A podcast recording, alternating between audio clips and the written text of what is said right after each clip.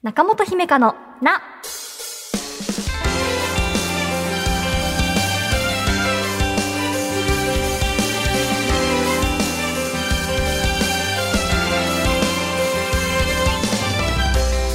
心理カウンセラーの中本姫香です。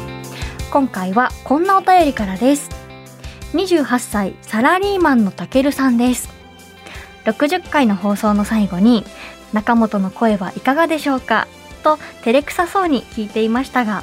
話し方がとても丁寧で声も癒しでリラックスできる、そんなラジオで自分はとても好きです。他の人の相談や長電話を聞くと俺もあるなぁ、なるほどこうしようとかいろいろ勉強になります。これからも聞き続けますので頑張ってくださいというサラリーマンのたけるさん、ありがとうございます。この質問ね、聞いた後であーなんか今のなしって思ったような、そんな気持ちになったことを覚えてるんですが、ありがとうございます。そして嬉しいので、あやっぱり聞いてよかったなというふうに思いました。リラックス確かにしてほしいな。うん。月曜日の、まあ、朝に聞いてる方が多いっていうことですけれど、なんか一旦肩の力抜いた状態でねとか、うん、なんか夜に聞いたらそのまますっと眠ったりするのも良さそうだし、そんな番組を目指していきたいと思います。ありがとうございます。中本姫香のな、最後までお付き合いください。私への質問も大募集中です。中本姫香のな。今回はお便りでいただいていたお悩みや以前読んだお便りのその後の報告を紹介します。えー、まずひとつめ、えー、愛知県会社員ラジオネームゆっきーさんです。最近感じている悩みがあります。それは職場含めて心を病んでしまい休職されている方が増えていることです。私と同年代、下の年代の方ばかりで、以前は大変なんですよと少し冗談交じりに話していたので、そんなに悩んでたのと今になり感じてしまっています。何ができるかは難しいですが、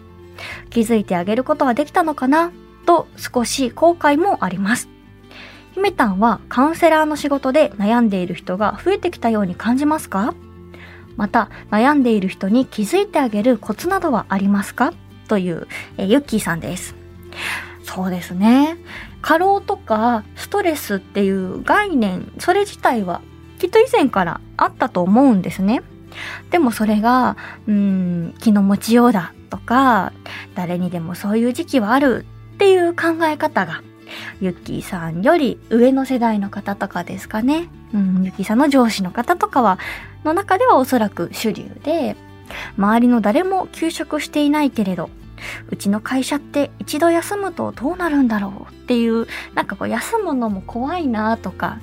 こう不調だから休むっていう考えがあんまりなかったのかなっていうふうに以前は思います。最近はね、こう会社がメンタルの不調による休職者の方々に対するマニュアル化されていたりとか、気の持ちようじゃなくて脳が疲れてるっていうことだから、一度休んで立て直した方がいいよねって考えが広まったことで、辛い時に休職するっていう選択肢がメジャーになってきたのかなと思います。なので、まあ、悩んでいる人が増えてきたというよりは、そんな時休職もできるんだっていうふうに矢印ができたのかなっていうふうに思っています。悩んでいる人に気づいてあげるコツについて、もちろんね、個人の性格は大きいところかと思いますが、抱え込んでねしまって休職せざるを得ないっていう状態になるまで自分を追い込んでしまう方っていうのは、周りにもね気づかれないように振る舞っている可能性があります。大変なんですよっていうのもね、実はめっちゃ大変かもしれないけれど、ついねちょっと軽いニュアンスにしちゃうとかね。だから上司であるユッキーさんが気づけないのも無理はないというか、こうその方々がね本音を隠すのがお上手なんだと思います。あの誰かに頼るのが苦手で、仕事も感じている不調もね一人で何とかしようって思ってしまうっていう方に対しては、いつでもちょっとしたことでも話してねっていうメッセージを普段から伝えるっていうのがいいんじゃないかなっていうふうに思います。こう悩んでる悩んでないとかではなく、うんうんうん、そうなるとね、こうモヤモヤを感じた時にユッキーさんの言葉が浮かんで、あ、そういえばいつでも話してって言ってくださってたなっていう風になると、いっぱいいっぱいになる前に同世代の方とか下の年代の方、サインを出してくれるんじゃないかなっていう風に私は思いました。えー、ではに通目、ペンネームにゃーまさんです。ひめたんこんにちは。私は自分が大嫌いです。心療内科に通うくらいの病気を持ってて、一日の中や日々の中で気分の波があります。心に体がついてこないとき、体に心がついてこないとき、そういうときが多々あります。それで友達との約束をドタキャンしたりして、それだけでも嫌なのですが、その場で謝ったけど、それでも約束を破ったことにモヤモヤして、また改めてメール等で謝罪をするのですが、その謝罪は自分の罪悪感を小さくするための行いのような気がして、また自分が嫌になります。ひめたんはこれまで自己嫌悪するときはありましたか？そこから立ち直る方法が欲しいわけではないというか、何を言われてもきっと刺さらないんだろうなとは思いつつも、少しでも自分を好きになれることがあれば聞いてみたいと思ってメールしました。何卒よろしくお願いします。というにゃーまさんです。そうですね、世の中にはいろんな人のいろんな言葉で溢れていますが、それらの言葉がね、自分に刺さるかどうかっていうのは、結局は自分の中にしかないんだなというか、自分の中で決まっているものなんだなっていうふうに、うん、私はこれまで自己嫌悪ありましたよ。うん今も日常の中で自己嫌悪に陥る瞬間っていうのはありますけれど、こう一時期はそれがずっと継続して、常にね、自分を攻撃しているような時がありましたね。うん。メールを読むとね、ご自身の行動一つ一つに対して反省をして、自分が悪いな、自分のそういうところが嫌いだなっていう考えがパッとね、浮かんでしまうような感じでしょうかね。うん、誘い断っちゃったのがごめんって思って、でその支え謝ったことに対しても、いや違うじゃんっていうような葛藤がね、うんうん、こう日常の中でいろいろ起きているってことなんですかね。うん、今のにゃーまさんは立ち直る方法が欲しいわけではないっていうことなので、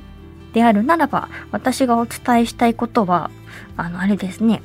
私も自分のことがすごくこう嫌いで、どうしようもない時期がありましたと。今もね、大好きとはまあ言い切れないですけれども、それでも当時を振り返ると、体調や気分に波がある中でよく頑張ってたなーっていう風に今になってみると思います。うん、だからそう思える時が来るからねーっていう風に、もしタイムスリップができるなら昔の自分に言ってあげたいかなっていうことを、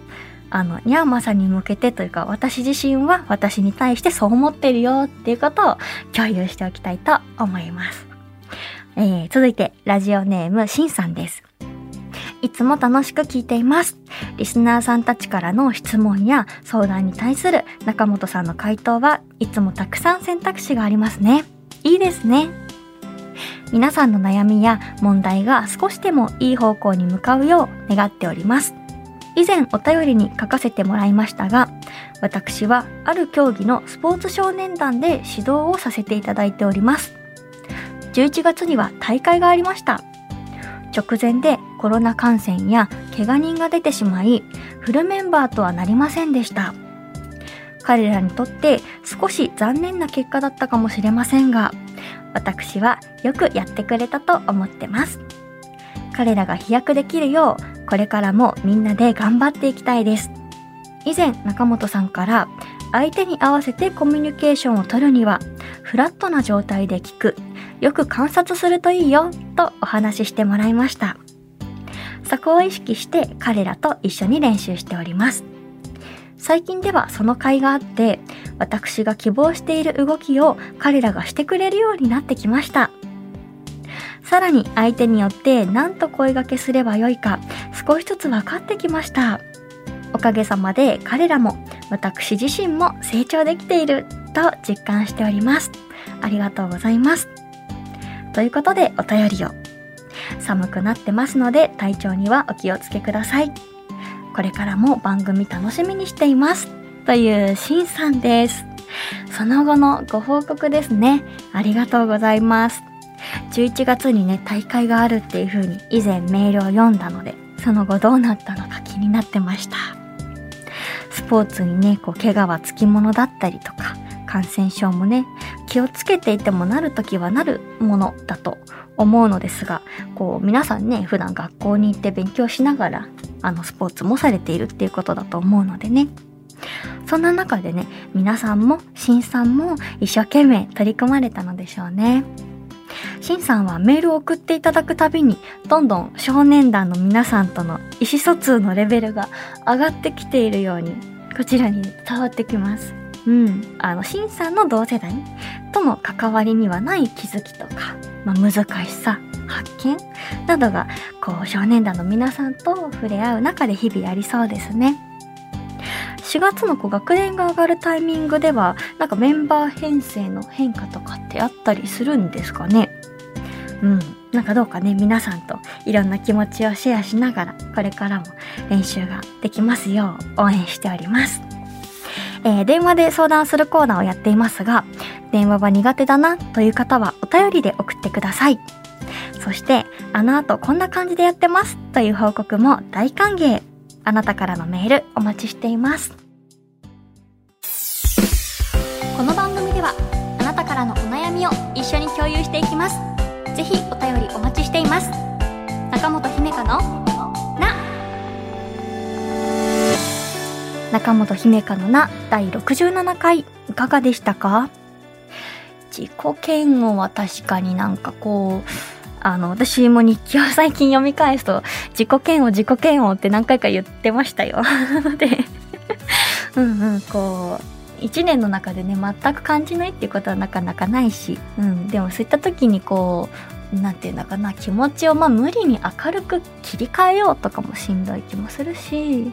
うん、ただ何かこうそういう人が他にもいるんだなってきっとねあの番組聞いている方であの共感というか。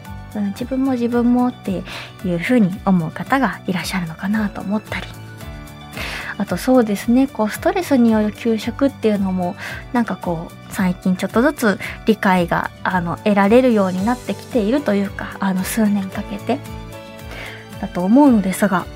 それを踏まえるとじゃあその以前のストレスで休みたいって言えなかった人たちはどのように対処されていたんでしょうね。うん、そんなことも思ったりしました。こうね、新入社員の頃を振り返るとあれはこう俗に言うストレス疾患の一歩手前だったのかなみたいな方もいるかもしれませんね。うん、えー、番組ではあなたからのお便りお待ちしています。私への質問、聞いてほしい不安や悩み、そしてちょっぴり長電話のコーナーで不安や悩みを話したいという方は電話番号を必ず書いてメールを送ってください。私中本姫香への質問もお待ちしています。メールアドレスはなか アットマーク ジェイオーキューアール ドットネット エヌエーケーエー アットマーク ジェイオーキューアール ドットネット です。また アップルポッドキャスト、Spotify、AmazonMusicなどでお聞きの方は更新通知が届きますので、ぜひ番組のフォローもよろしくお願いします。次回の更新はいちがつじゅうろくにち月曜日ごぜんしちじです。いっしゅうかんごまたお会いしましょう。お相手は中本姫香でした。またね。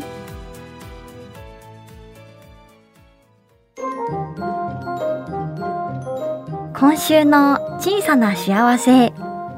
ラジオネームプチプチ谷織さん。この冬我が家の猫ちゃんが膝の上に乗ってきた。猫ちゃん、そんなイメージがある猫ちゃんいいですね。膝の上ね、あったかそうでいいですね。